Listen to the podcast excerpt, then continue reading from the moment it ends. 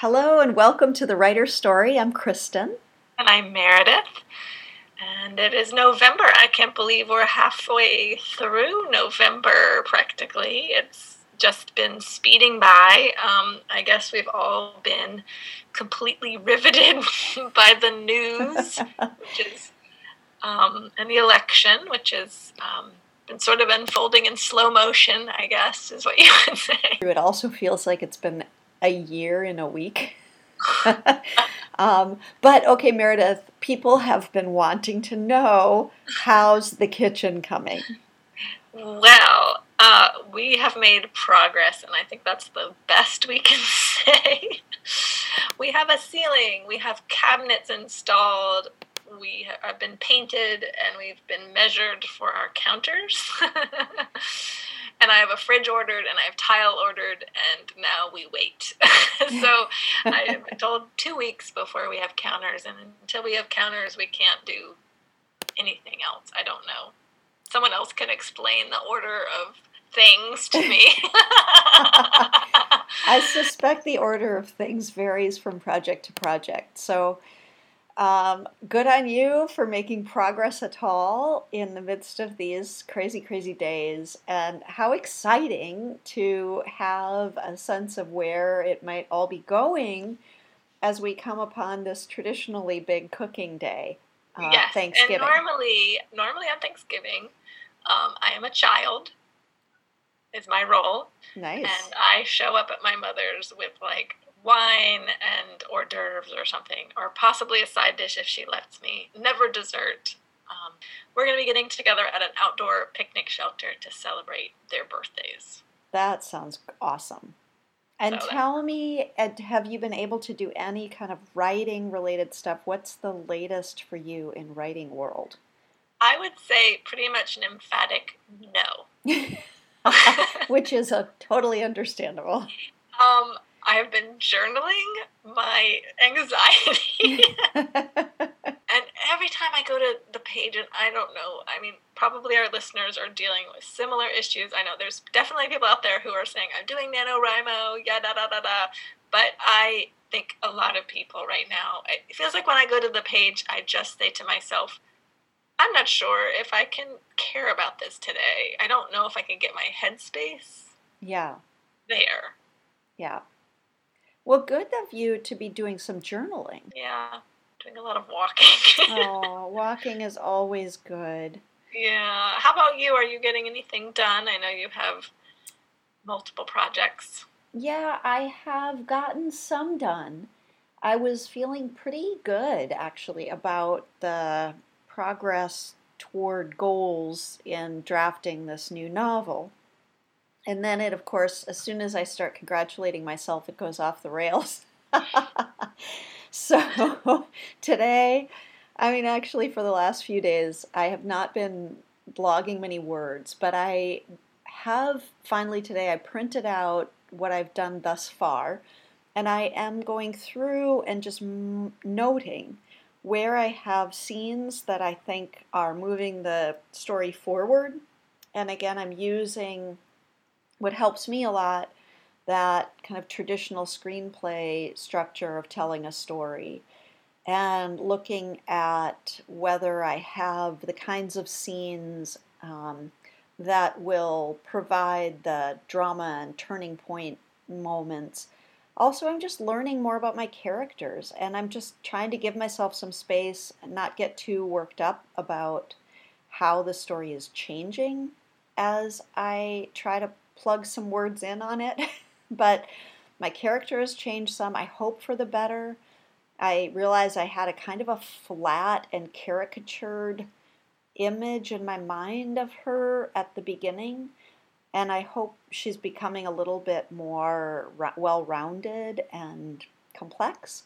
And the same with uh, some of the secondary characters that I had had kind of what I thought was, you know, a good dramatic sense for but they have other things going on that I think will ultimately make them more interesting and the story hopefully more compelling. But I don't know. So that just sounds like um, you know a second, third draft sort of thing that you do. I think that sometimes you need to get through the draft, and th- as you get through the draft, you get to know them better, and then it's time to go fix them for the beginning or make some decisions about things. Like maybe you've been waffling about something, yeah. and then you say, "Okay, well, I'm actually going to make a decision about this." Um, I had heard uh, it was on. I think it was actually on Twitter that um, Kelly Garrett, who was one of our guests over the summer, she had a really interesting suggestion for a rewrite, and that and this is a mystery, but she said for her three acts, she in her rewrite she says she identifies what the question is Yeah. for each act. Oh. and then when that is resolved and then if that question is resolved or if if benefit would be if that question is answered and it becomes something else or a twist Interesting. Oh. I like that. I'm gonna. I'll be thinking about that as I. i thought it was a nice back. way to sort of bring yourself maybe because i always say that i think with rewriting the best thing you can do is find a way to see it as more of um, an outside editor observer Like, how can you how can you separate yourself from the like in this middle of this stuff oh i love every word it was amazing i wrote this amazing you know what i mean and how can you separate yourself from that and see it critically Yeah. in order to massage it to make it better Yeah. Yep.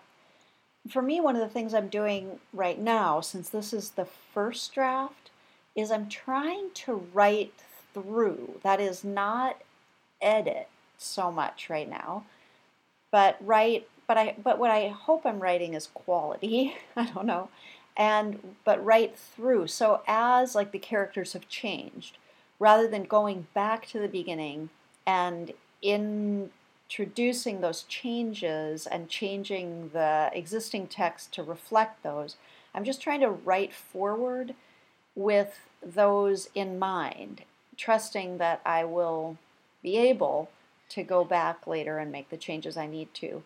But it so started doing like a first draft but based off of a lot of the stuff you were already working on based off of uh, kind of an outline. Okay. Yeah, and a little bit of backstory. I don't do, I know some people swear by like doing these sort of background narratives about each character. You know, what's their favorite color? What would they, you know, eat if they could eat anything in the world? You know, I'll, I I don't do that, um, but I do try to get some sense of what each of my characters is and what each of them wants. Um, maybe what they're afraid of, and then and then just start the story the way that I may have identified by very bare plot points. You know, those so-called tentpole moments in Yeah. a screenplay. So you have, you know, the very first few pages are sort of setting up the world and it's this normal world for your character and then and then there's this inciting incident where their world gets rocked by something that Right. happened and they have to adjust to that and then they dither around for a while until they have to take the next big step in which is really kind of the big first step in their journey which is their plot point 1 so I've been trying to follow that, and then with a kind of midpoint, turning point, uh, plot point two, where everything sort of changes again, and there's no going back, and then some moment after that where everything seems lost, and the character has thrown in herself or himself entirely into whatever it is, but it is really all going badly. and then the final climactic moment of redemption, we hope. Um, so I'm I'm using that very crude, well, very bare bones, but sort of traditional storytelling structure. Well, you know that I'm a huge I'm a huge fan of doing a little bit of mapping, but also doing what you're doing, which is going full speed ahead on your first draft and trying not to overthink it. Because I I think that there's two um, there's two really separate um, sort of headspaces you need to be in as a writer. When you're first drafting, you need to be really open in order to be creative. Oh, yeah. So if you sat down to write your first draft and you were like, "Oh, is she a redhead or is she blonde?" Oh, uh, or you just were like, to me, the same thing is true with um, all the research. If you spend all your time going, "What's her favorite movie?" You're not writing, yes. and so maybe it'll occur to you later what it is, and maybe it'll be relevant, maybe it won't be. But that if you could just keep going with it, then you have something to edit. Yeah, that's what I am trying to go for, and it's comforting to me to hear you say that, and it's ins- and it, it's invigorating. It makes me feel like okay, I can get back into this, and I mean, I, yeah, I feel like the, the funniest thing is like when you talk to a writer who's it's like their first book and you say, oh, you need to edit it, and their face falls. I realize, oh, they're not actually in this for the long haul. They thought the act was that creative openness thing. It's kind of like open mic night or whatever, right? You're, Yeah. You're, you're, or I'm gonna get up and I'm gonna make a, up a song right here. It's improv, right? Yeah. Here it is. yep. That is And not the final great. product. right. That's not the final product. That's not the play. yeah, You know, you did scene one, maybe. yeah, yeah, yeah. yeah. Now you have to figure out who those characters are and what's the what's the arc of the thing. But I also feel like, you know, I I look back and I go, God, why does it take a year to write a book? You know, Oh, And only a year. or more. But you know, if you think about the time you spend, yes. like, oh, that should only be three months. Really, right? How much actually doing it? But the time you think about it Yeah. and the time it takes me to go from kind of an okay, very shallow idea to a much deeper, really interesting idea Yeah. is where my book ends up. It takes a while. Yeah. I don't I don't come up with the really interesting deep idea first. I have the like Yes. shallowy surfacey things. Yes. And then you get to know those characters and then their desires and who they are deepen the plot and make it much richer and then you start seeing it much more and then you're able to go, Oh, this part should be here and this is where it should go and now I have to throw this wrench in it. Yeah. And that's what you know, it's like cooking, right? Yeah. Yeah. Yeah. And you your see first you know the first five minutes you're not you don't have that wonderful stew you just have a bunch of ingredients in there to Yes. take- you know it has to take a little time to make it really delicious and maybe you could add something else but if you added it at the beginning maybe it wouldn't turn out as well you know it might be too yeah. much know, Yeah. think- Yeah. So I am excited to um, talk to Robin Farmer, our guest tonight, about how she tackles some of these things. Um, I met Robin years ago in Richmond when she was working the religion beat for the Richmond Times Dispatch newspaper, and she would interview me um, because I was then a religion professor at VCU, and we got to be friends. We got to know one another through that. And as I've gotten to know her better over the years, I have come to recognize all the different ways that she writes. Um, so she has done a lot of screenwriting as well. And she just is releasing her debut novel for young readers called Malcolm and Me. And uh, so we're really excited to have Robin Farmer with us uh, now to visit on our show, and um, we'll see what she has to say about some of these things. What do oh you i think? bet she's got lots to say about this all the different ways that she's writing i bet that really be really valuable Yeah, great. Well, um, let's uh, call her up. Robin, it's great to have you with us. So happy to be here. Well, Great we to meet you, even just on Zoom. And you're in Richmond. I'm in a suburb of Richmond, yes. suburb. We are both in Charlottesville, and we used to get together and get around one microphone together and call someone up on Skype. But we are all doing everything differently. these are the days. Yeah, yeah. We remember those days we'd get so close to the microphone. And I think Yeah. one time, didn't we have another person too? We had all three of us really close to the microphone. I wonder if we'll ever do anything like that again. I don't know, but I saw. I, this is totally off track, but I saw this Airbnb ad, and it was like, "Get your families together for the holiday in a rental," and they, no one was wearing a mask, and there was all these generations. They were all for each other, Oh, and I was like, "This commercial is disturbing me." yeah. Oh my gosh. And Robin. not giving me warm holiday feeling. Anyway, Yeah. Rush to go back to the good old days, and the good old days were like back in February. It wasn't that long ago. Right. it was 3,000 years ago. Well, Robin, we're so excited to talk with you about writing. We did talk to our audience a little bit about you and writing beforehand. So I want to hear um, from Robin her story. How when did you know you were a writer, and what all kinds of writing have you done that have prepared you for this moment to launch your baby? So, my mom taught me how to read and write when I was four years old, right? And I loved reading because I got to travel without leaving my house.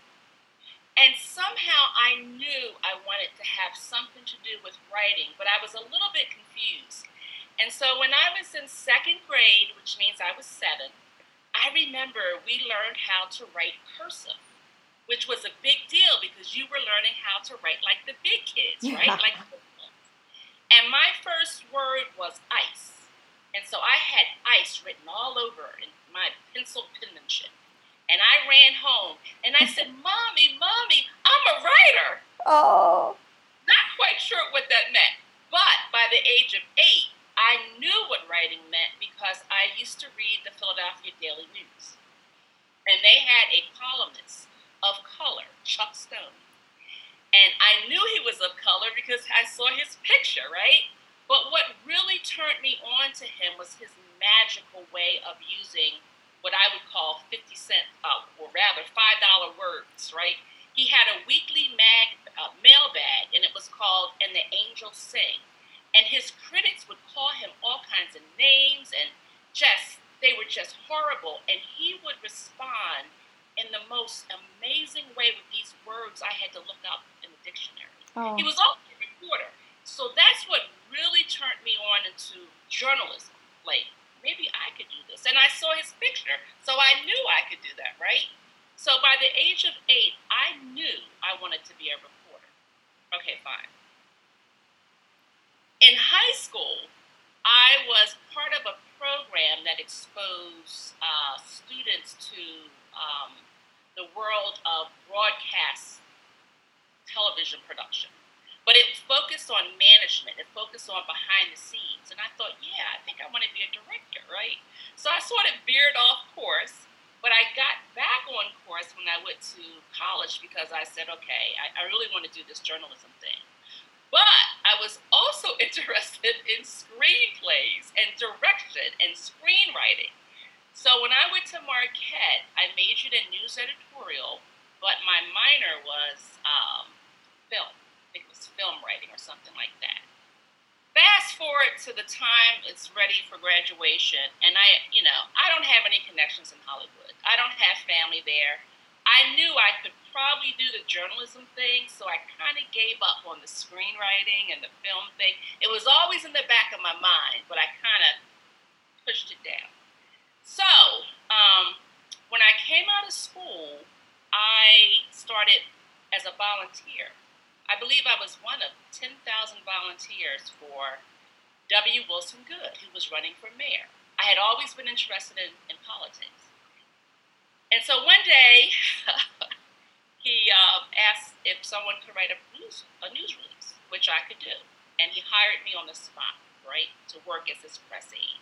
So that's how I got my toe in PR, public relations. So see, you see all the different kind of writings that I'm doing. yeah.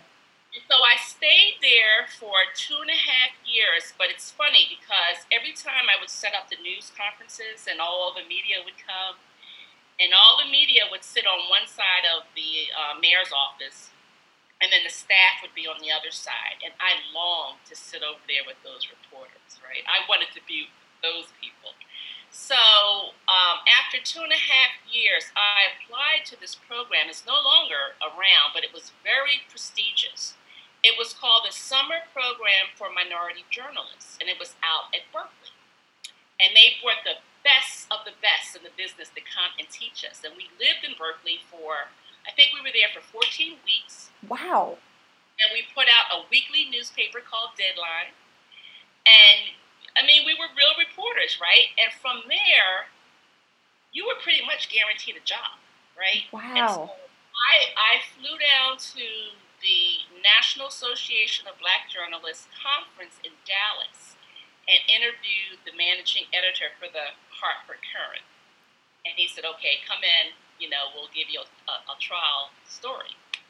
Well, my story happened to be the escalating cost of political campaigns. That was just, again, I got hired on the spot, right? So that's how my journalism career really kicked in. Um, and then um, the managing editor heard about me, asked me to come to Richmond to interview, and I came to Richmond. I, I remember looking around thinking, oh man, it's sleepy town.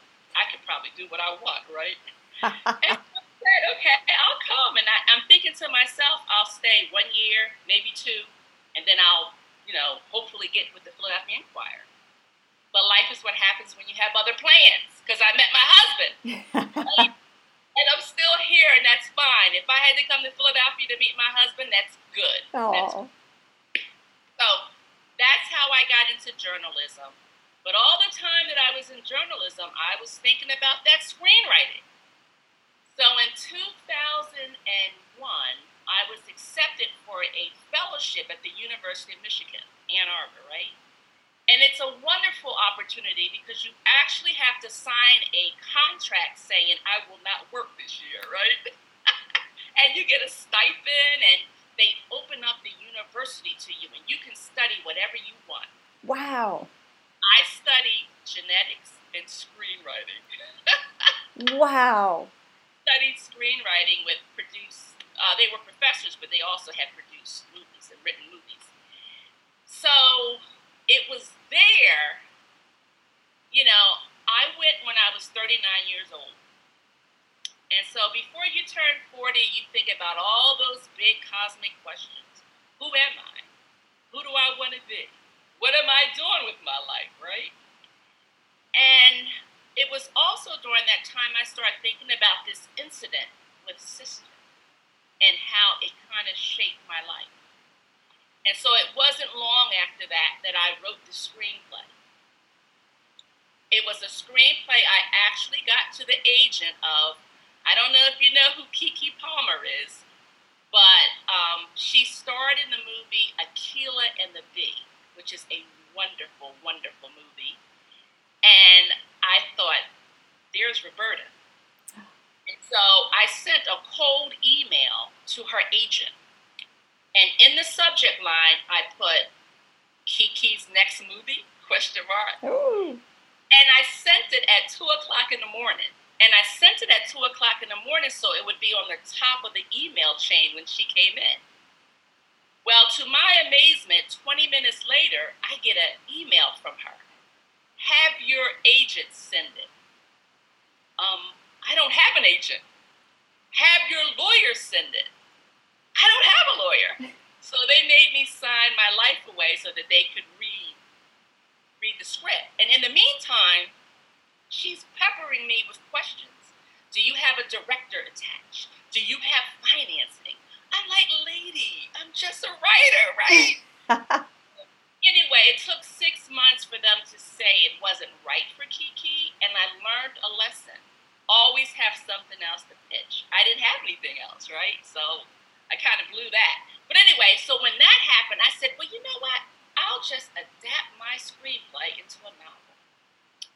That was way back in 2007 because I put the pro in procrastination. and so I got back on track in 2010. And that's because I read this book by Heidi Durrow called The Girl Who Fell from the Sky. That book so electrified me. It was like, it was unlike anything I had read before, but more importantly, it was so emotionally true hmm. And I literally took my manuscript and dumped it in the trash because I said, I have got to do better. I knew I couldn't write like Heidi, right? If she was here, but I could get close, maybe. So I went on Facebook, which was relatively new at that time, and I found her. And I sent her a note and I said, Hey, Heidi, I just read your book and I want you to know that you inspired me to dig deeper on my own work. And I hit send. And to my amazement, she friended me, right? Which I thought it was like Stevie Wonder or Michael Jackson. right? This, this author friended me. And so, because we were friends, I saw where she was going to teach a five day workshop called How to Write Your Debut Novel Without an MFA, which I don't have. Wait, without thought, a oh, without a what? So we got cut off. Without an MFA. Okay, yeah. And I thought I got to go, right? And so she was accepting seven people based on the first 50 pages of their manuscript. So I sent the pages, I got accepted, and she was phenomenal. Oh. She is such a beautiful person, and she shares her with writers. And she's the one who taught me how to read, how to read my work, among many other things. But what happened, and this was taking place at Djerassi, the Djerassi Residence Artist Program in California. It's about 45 minutes south of San Francisco, up in the Santa Cruz Mountains. Mm. It's a cinematic landscape. It's so beautiful, 600 acres. We had our own private writing studios. I mean, it was just a, chef. It was amazing. But anyway, what really changed everything for me the executive director came in to bring greetings. And at one point she said, You only get here by invitation, and we only invite artists. And I thought, I'm an artist. I had never, ever thought of myself that way. I thought, yeah, I can write kind of good. You know what I mean? I just never thought of myself as an artist. And when I did, it changed everything. So they told us that every year they select one person from the various workshops that they do to come for a month long residency. And they're very competitive, right? But I said, I'm going to apply. I'm going to apply. You know, Heidi said she would write me a letter of recommendation. I'm going for it. Okay, fine.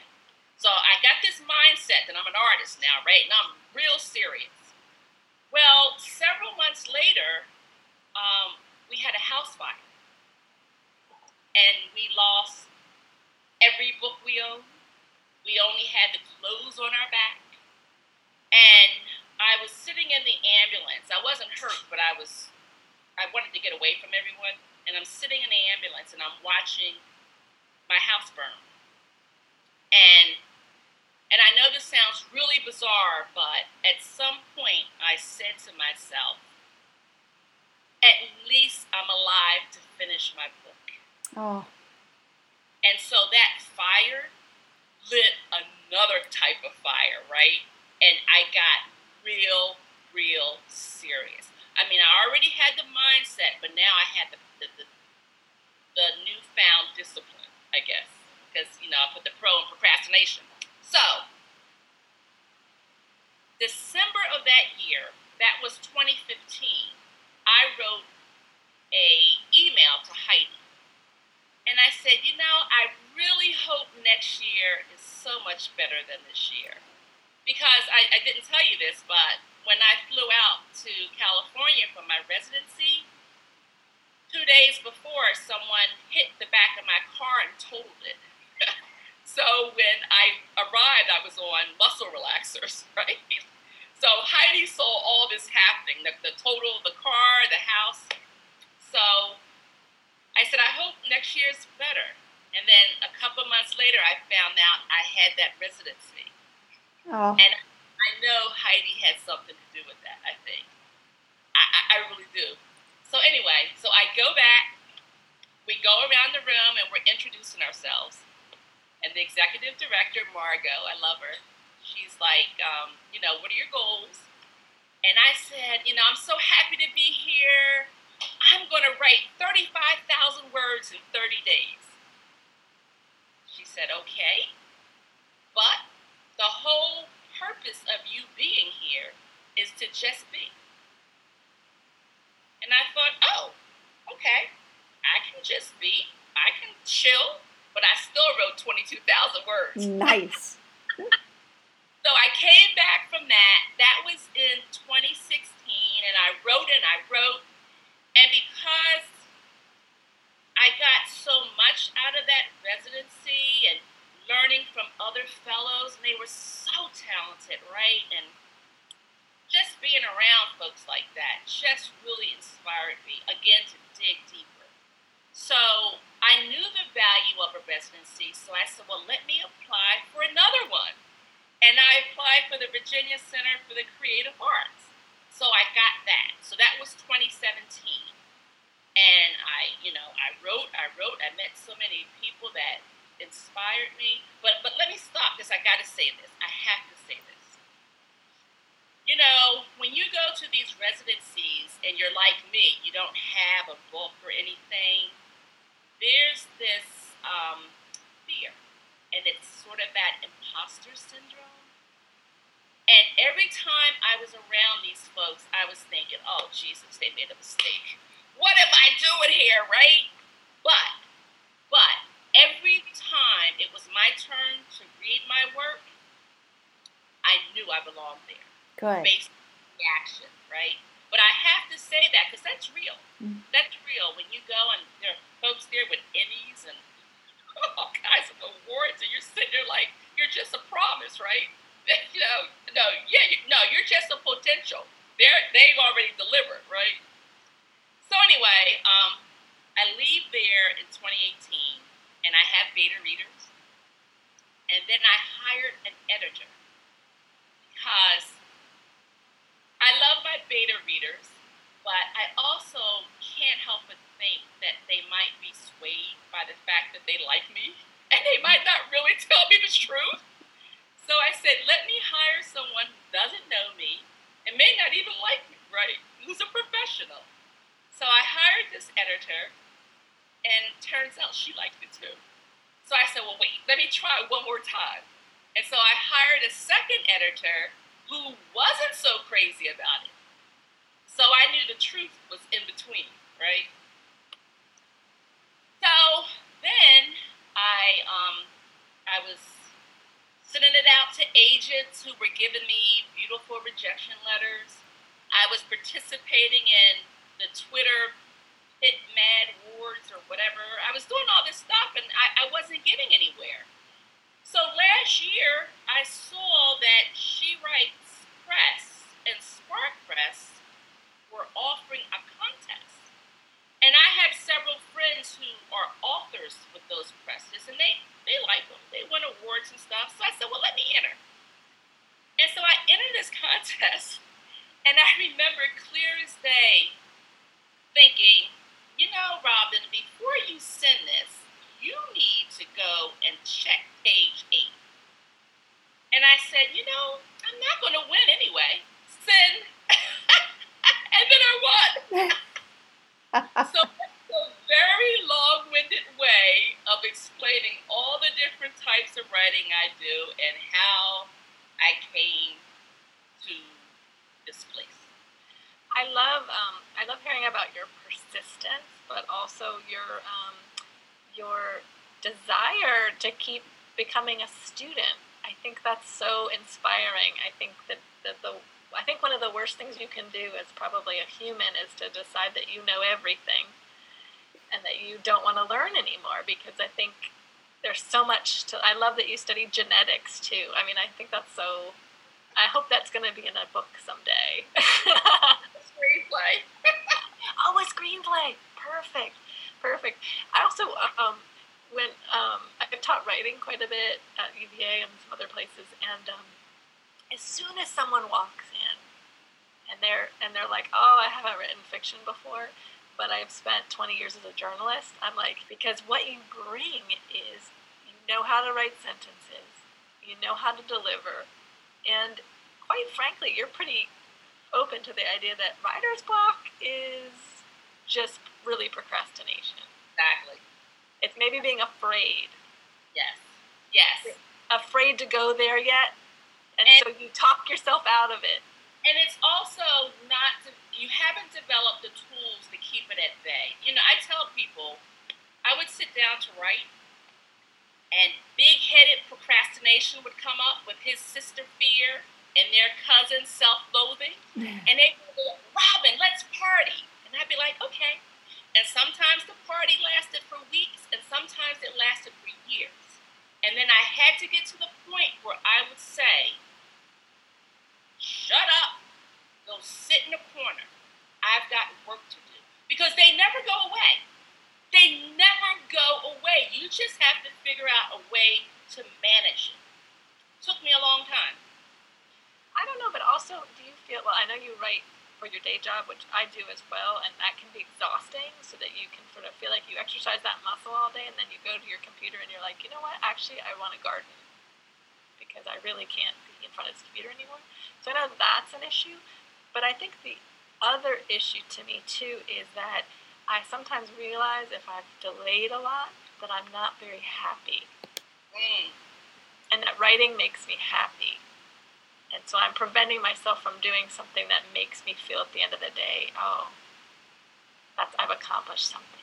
I like that. I like that a lot because um, I am in a period right now where I am super busy. I, I work. I'm trying to promote this book, right? But I also know I need to discipline myself and get into the habit of writing every day because I don't. So this is NaNoWriMo month, right? And I promised myself that I was going to write every day because I have an idea for book two, and I can't take 20 years to figure out if that's the next book, right? But here's the thing. Here's this is and this dovetails with what you just said. Yeah, I'm tired. I'm staring at the computer all day. I don't want to do it. But because I made that commitment, somehow every night I join about eight women on a Zoom call to sprint from 8 to 10. And I said, Robin, you are proving to yourself that life doesn't have to interfere. If this is a priority, you will find a way to do it. Because I'm telling you, I am so busy right now.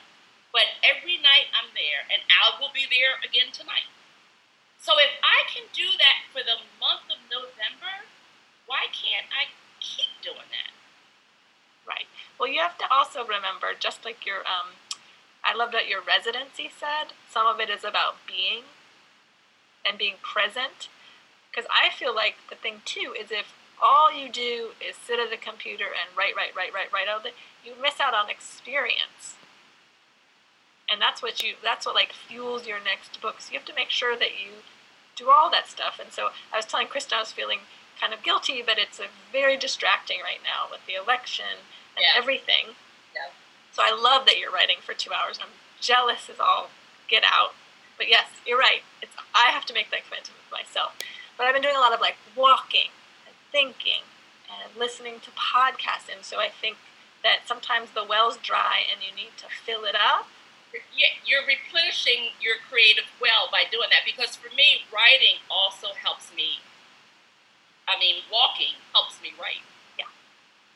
I think of wonderful i know people think of wonderful ideas in the shower. I don't know if you guys are the shower idea people but i think walking has always been i used to write poetry when i walked in the city in my head because there was something about that rhythm you know that you would walk and you would yeah, for me, walking is much more generative of ideas than sitting. And even in the shower, I tend to be a in the shower, out of the shower. I am all business. Get the dirt off, onto the next thing. so my husband's the opposite.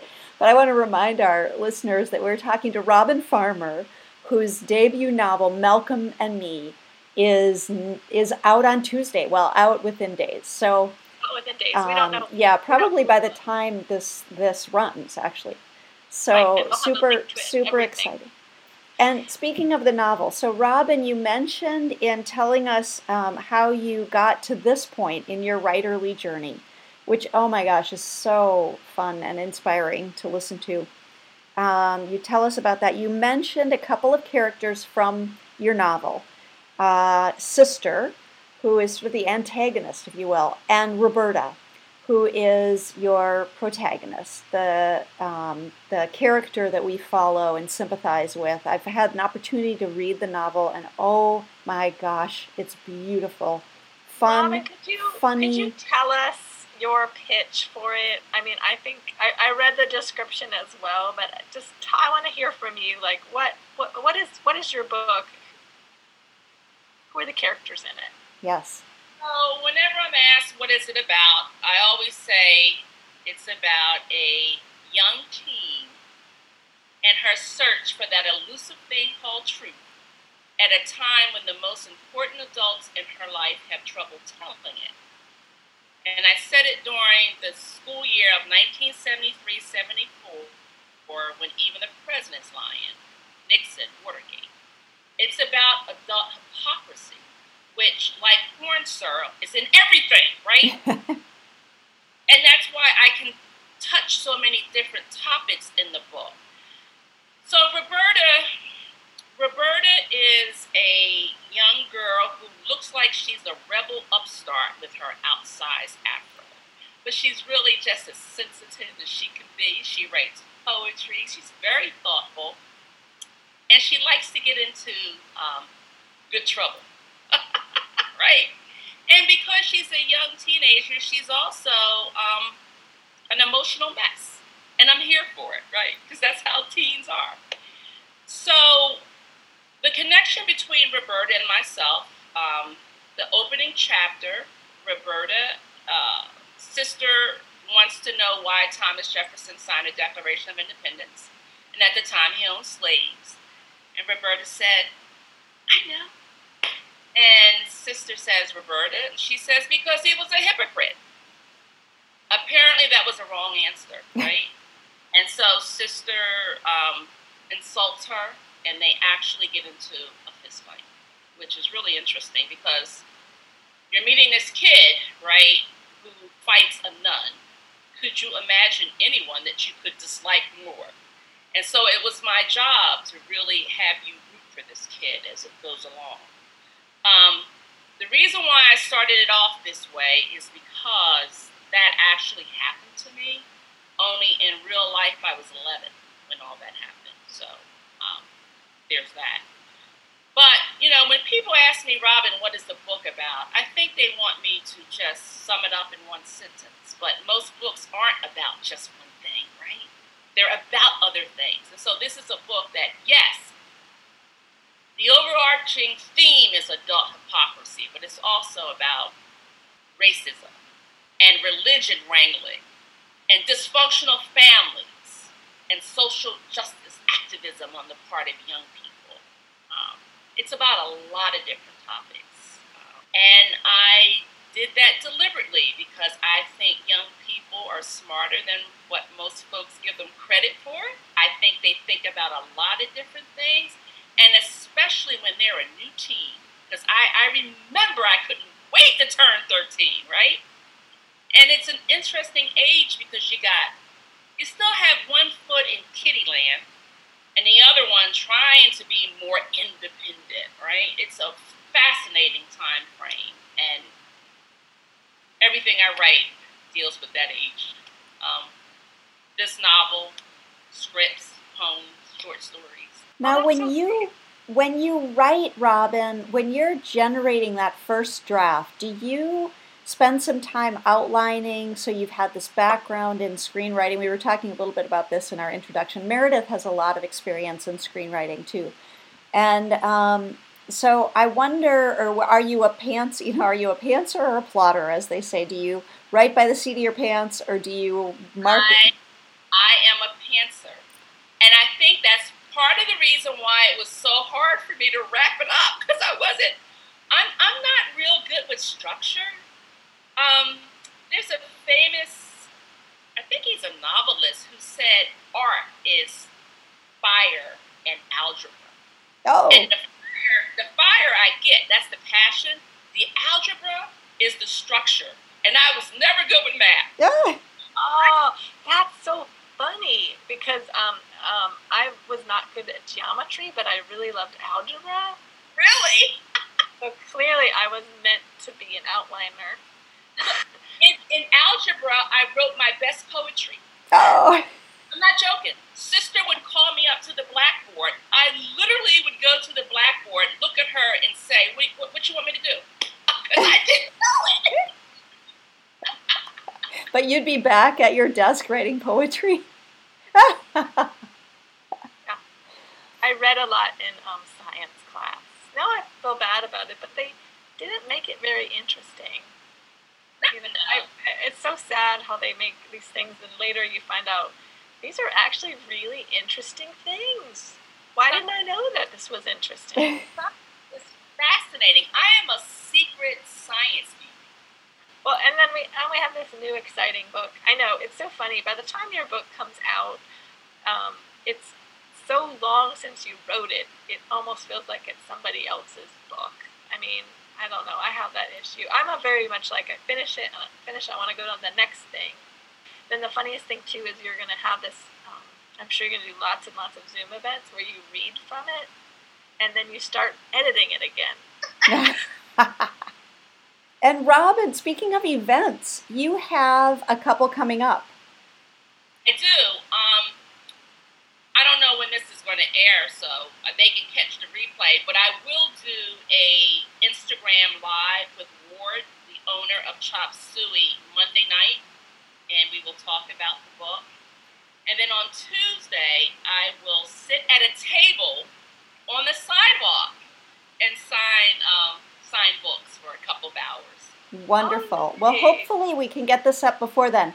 So the Monday we're talking about is Monday, November 16. 16. Okay. And Tuesday, when you're actually going to do a kind of in person outside, is the 17th of November. Excellent. Right. All right. Well, we'll try to get this up before, and hopefully, folks um, who here can can get in on them. Yeah. Yeah. So you are also married to a writer. How is that? Ladies, I'm the best editor around. Oh. The only other way I can do it, really, I don't know how you edit your stuff, but what I do, um, I let the computer read my work back to me because that way you can catch typos and and you may hear something that you really didn't mean to say, right? Uh, because when you read your own stuff, you sometimes put in words that you want to be there and they're not there. So I do have the computer read back, and also the computer reads without inflection, and sometimes it's good to hear to hear it just flat, right? You can hear it better. So yeah, I'm, I'm blessed that my husband reads every word I write. Wow. That is wonderful. So, Robin, were there things in writing Malcolm and Me that you were, well, you ca- that you came to include because you knew they were crucial to the story, but that made you uncomfortable in the writing or nervous about airing? Um, without giving away too much, I tackle the thorny issue of colorism, which is huge, right? Yep. Black, light skin versus dark skin issue. That's a direct um, a result of slavery, right? The Yep. lighter you are, the better you are, the closer you are to white. So I, I do address that. And I was a little bit nervous because I thought, oh boy, the woke people are going to come after me.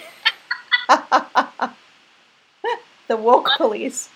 the woke police, but it's my book. I'm going to say what I want to say.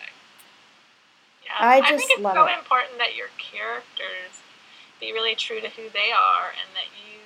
I think if it comes, I mean, I think it's such a different experience, and maybe that's coming from journalism, where you go, "Oh, I'm gonna say this thing, and people aren't gonna like it." But if it's the character, if that character's having that experience, it's a little harder to say, oh, that's not an authentic experience for a fictional character to have.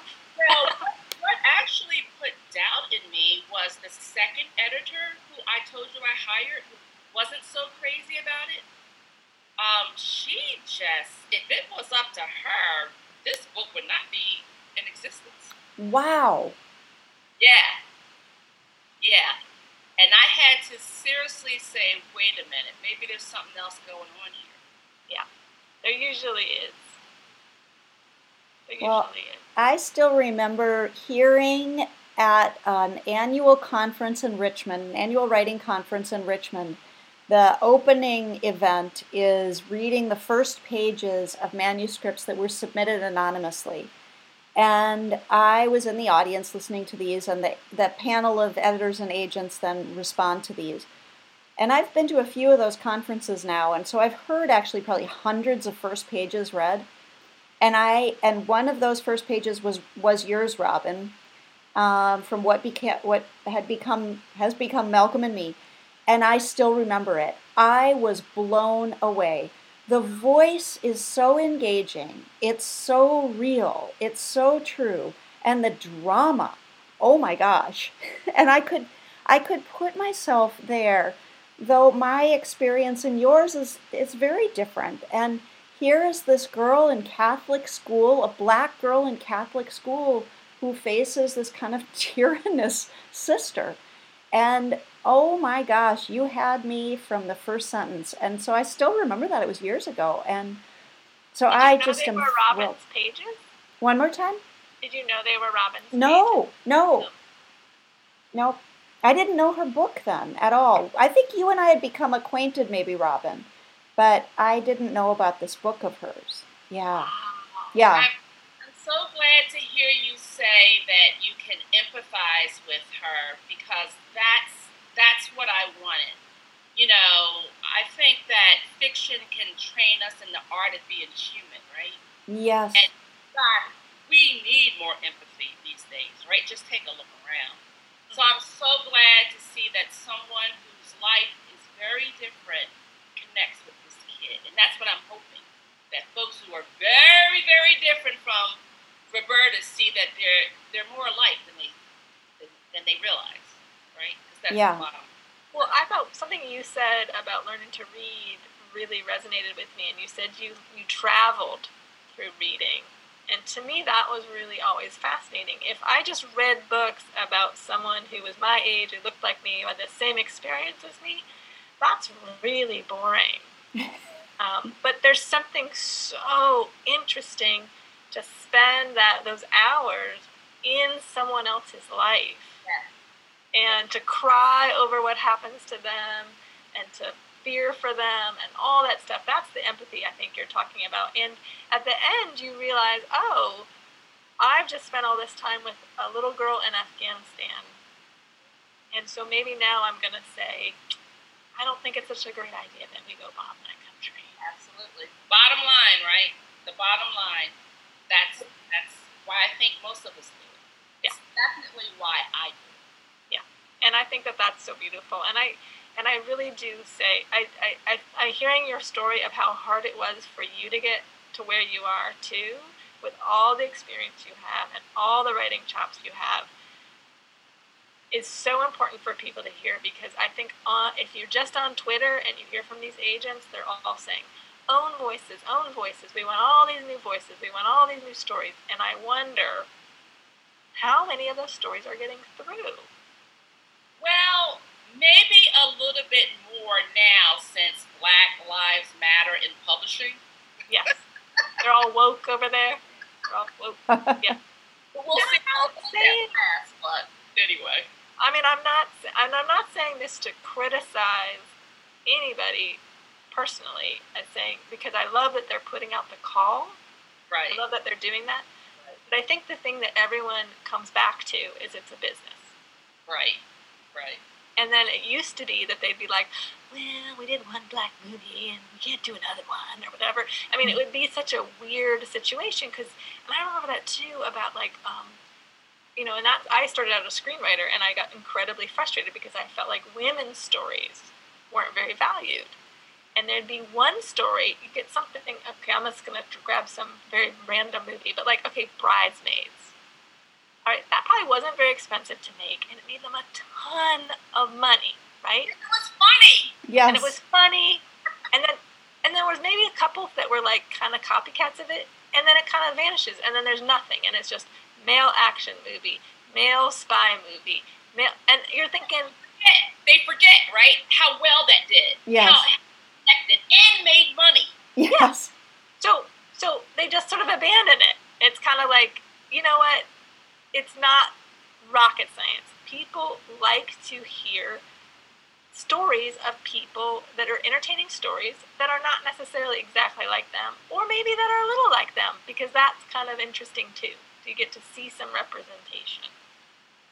You know, I mean, I'm like, so now, I mean, lo- losing Chadwick Boseman was like devastating because I'm like, he played everybody. Yeah. Who do we have another actor waiting in the wing? He was in every movie. He was the lead, and um, you know, if we just was like, we need to bring more actors and we need to bring more directors, we need more writers, so that we have more representation.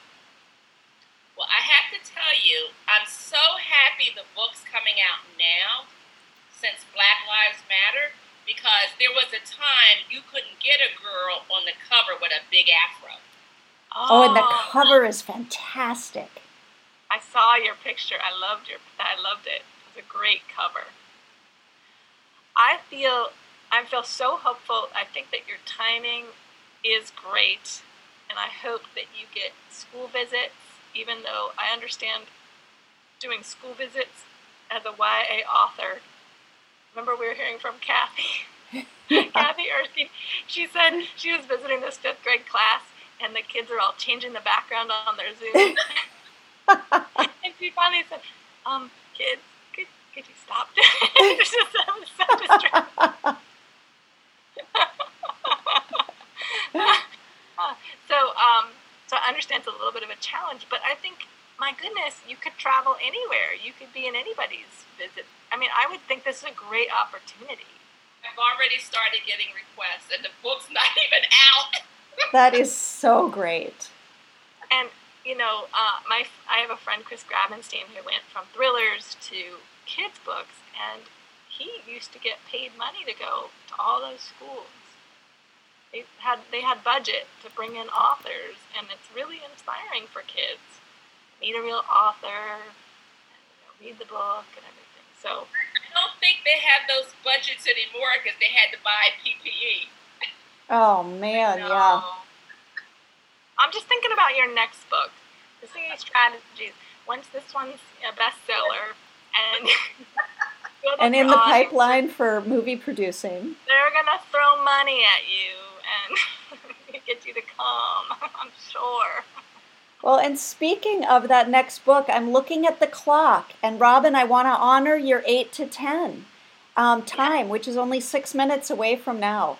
So, to give you a chance to have a glass of water, maybe go to the bathroom before you sit down at the desk and crank out those. I mean, those. we could literally talk to you all night. It's I know, right? Lovely. I hope I get to meet you in person. I come with this book to Charlottesville for the festival of the book. Well, I applied. I don't know if they're going to accept me, but I applied. And I don't know what that's going to look like. It might be the Festival of the Book is our living room. It's all. It'll probably be virtual.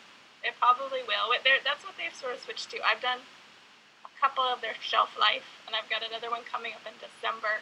And it is a lot of fun because you can just be in your living room and stuff, and they're trying to get stuff every week, and they're, they're, they're doing a really wonderful job. But I don't know what the the, the, the festival is so much fun.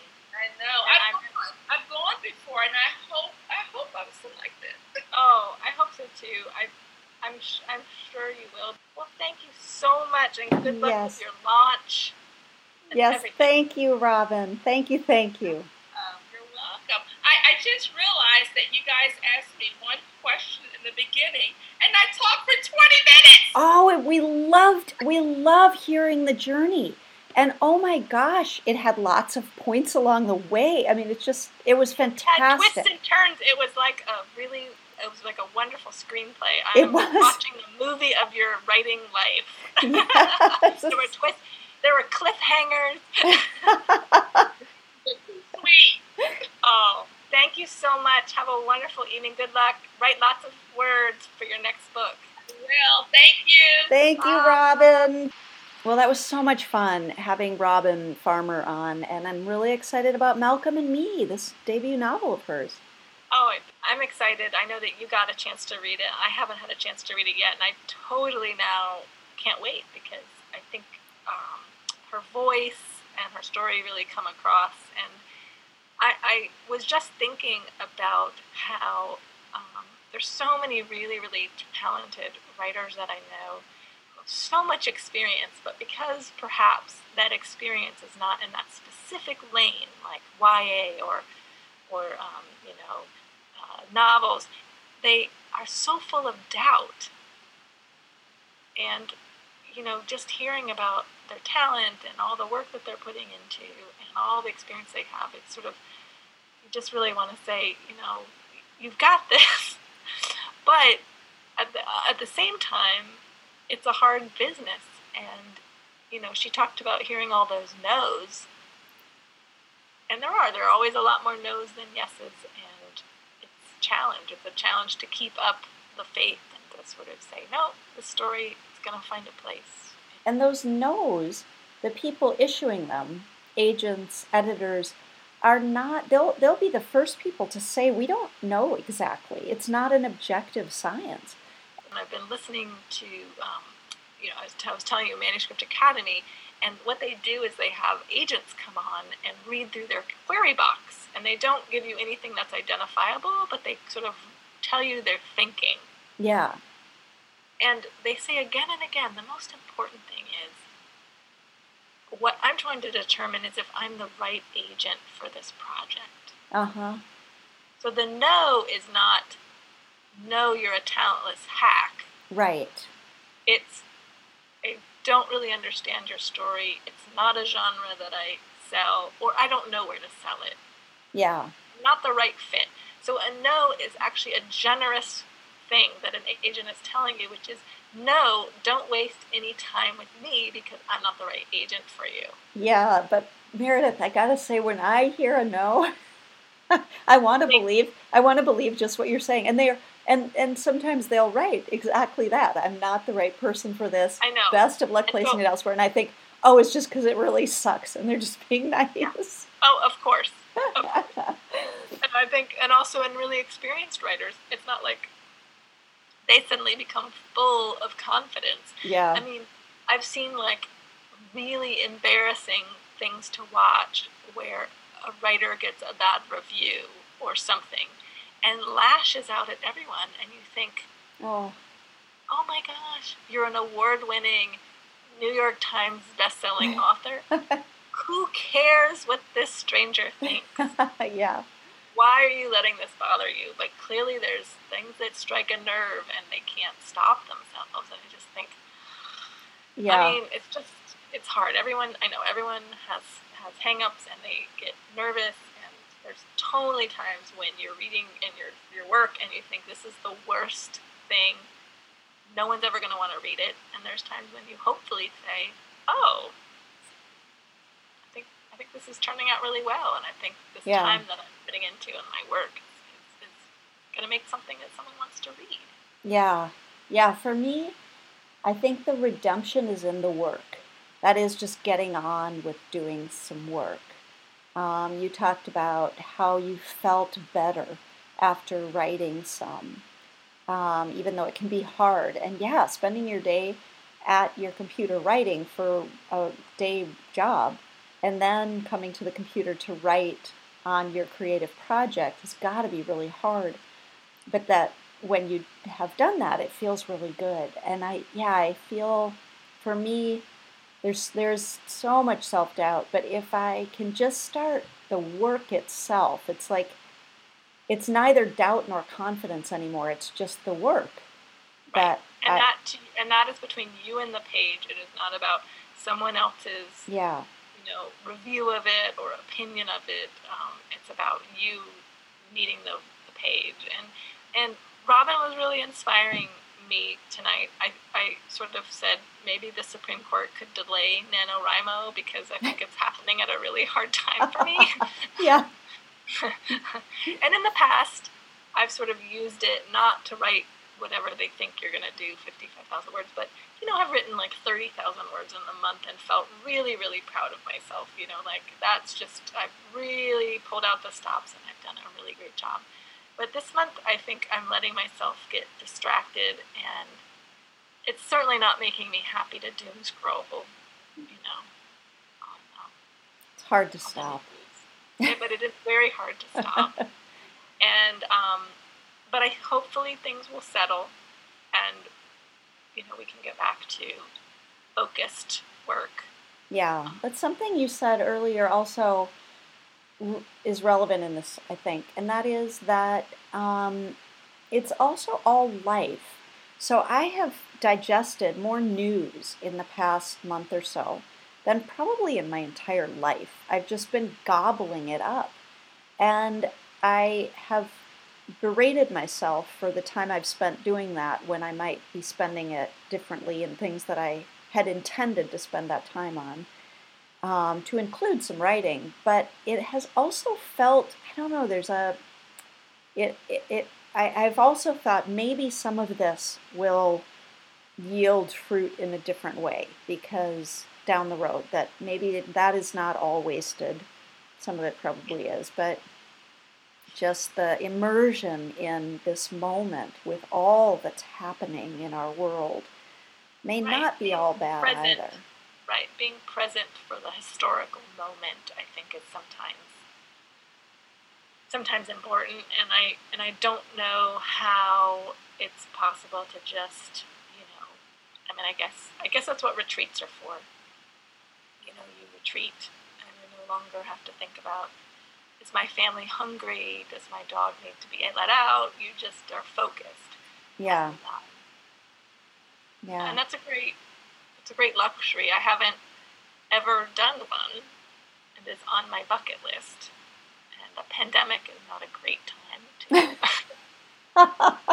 now that would be an understatement. my timing sucks. Yes. For, for the for the writing retreat with other writers, I'm assuming. With other writers and yeah. artists and strangers yeah. and yeah. But um, but yeah, it's on my bucket list. I'd like to I'd like to make that commitment to, to do it at some point. and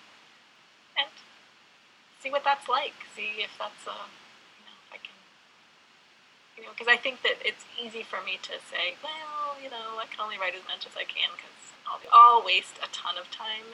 The question is, is that time that we need? Like, I think I do need to rest my brain. Yeah. Sort of easy to read stuff. It's not really challenging. It's not, you know, a New Yorker article about the Taliban. It's Yes. It's a mystery set in Venice. Nice. nice. to relax. yes. And uh, and I think that that's we have to give ourselves breaks. Too. I think so too. And in that spirit, it was great to take this time away from all sorts of other stuff to talk about writing hear Robin's journey and a little bit about this wonderful Malcolm and me novel she's got out. It's always and good to see you, Meredith. Always good. I hope you have a happy Thanksgiving and happy Thanksgiving to all our listeners for whatever form that will take this year in this odd pandemic landscape. Yeah, yeah. Be safe, um, be healthy. Right, every day. Yes, good. See you next time. All right. Bye.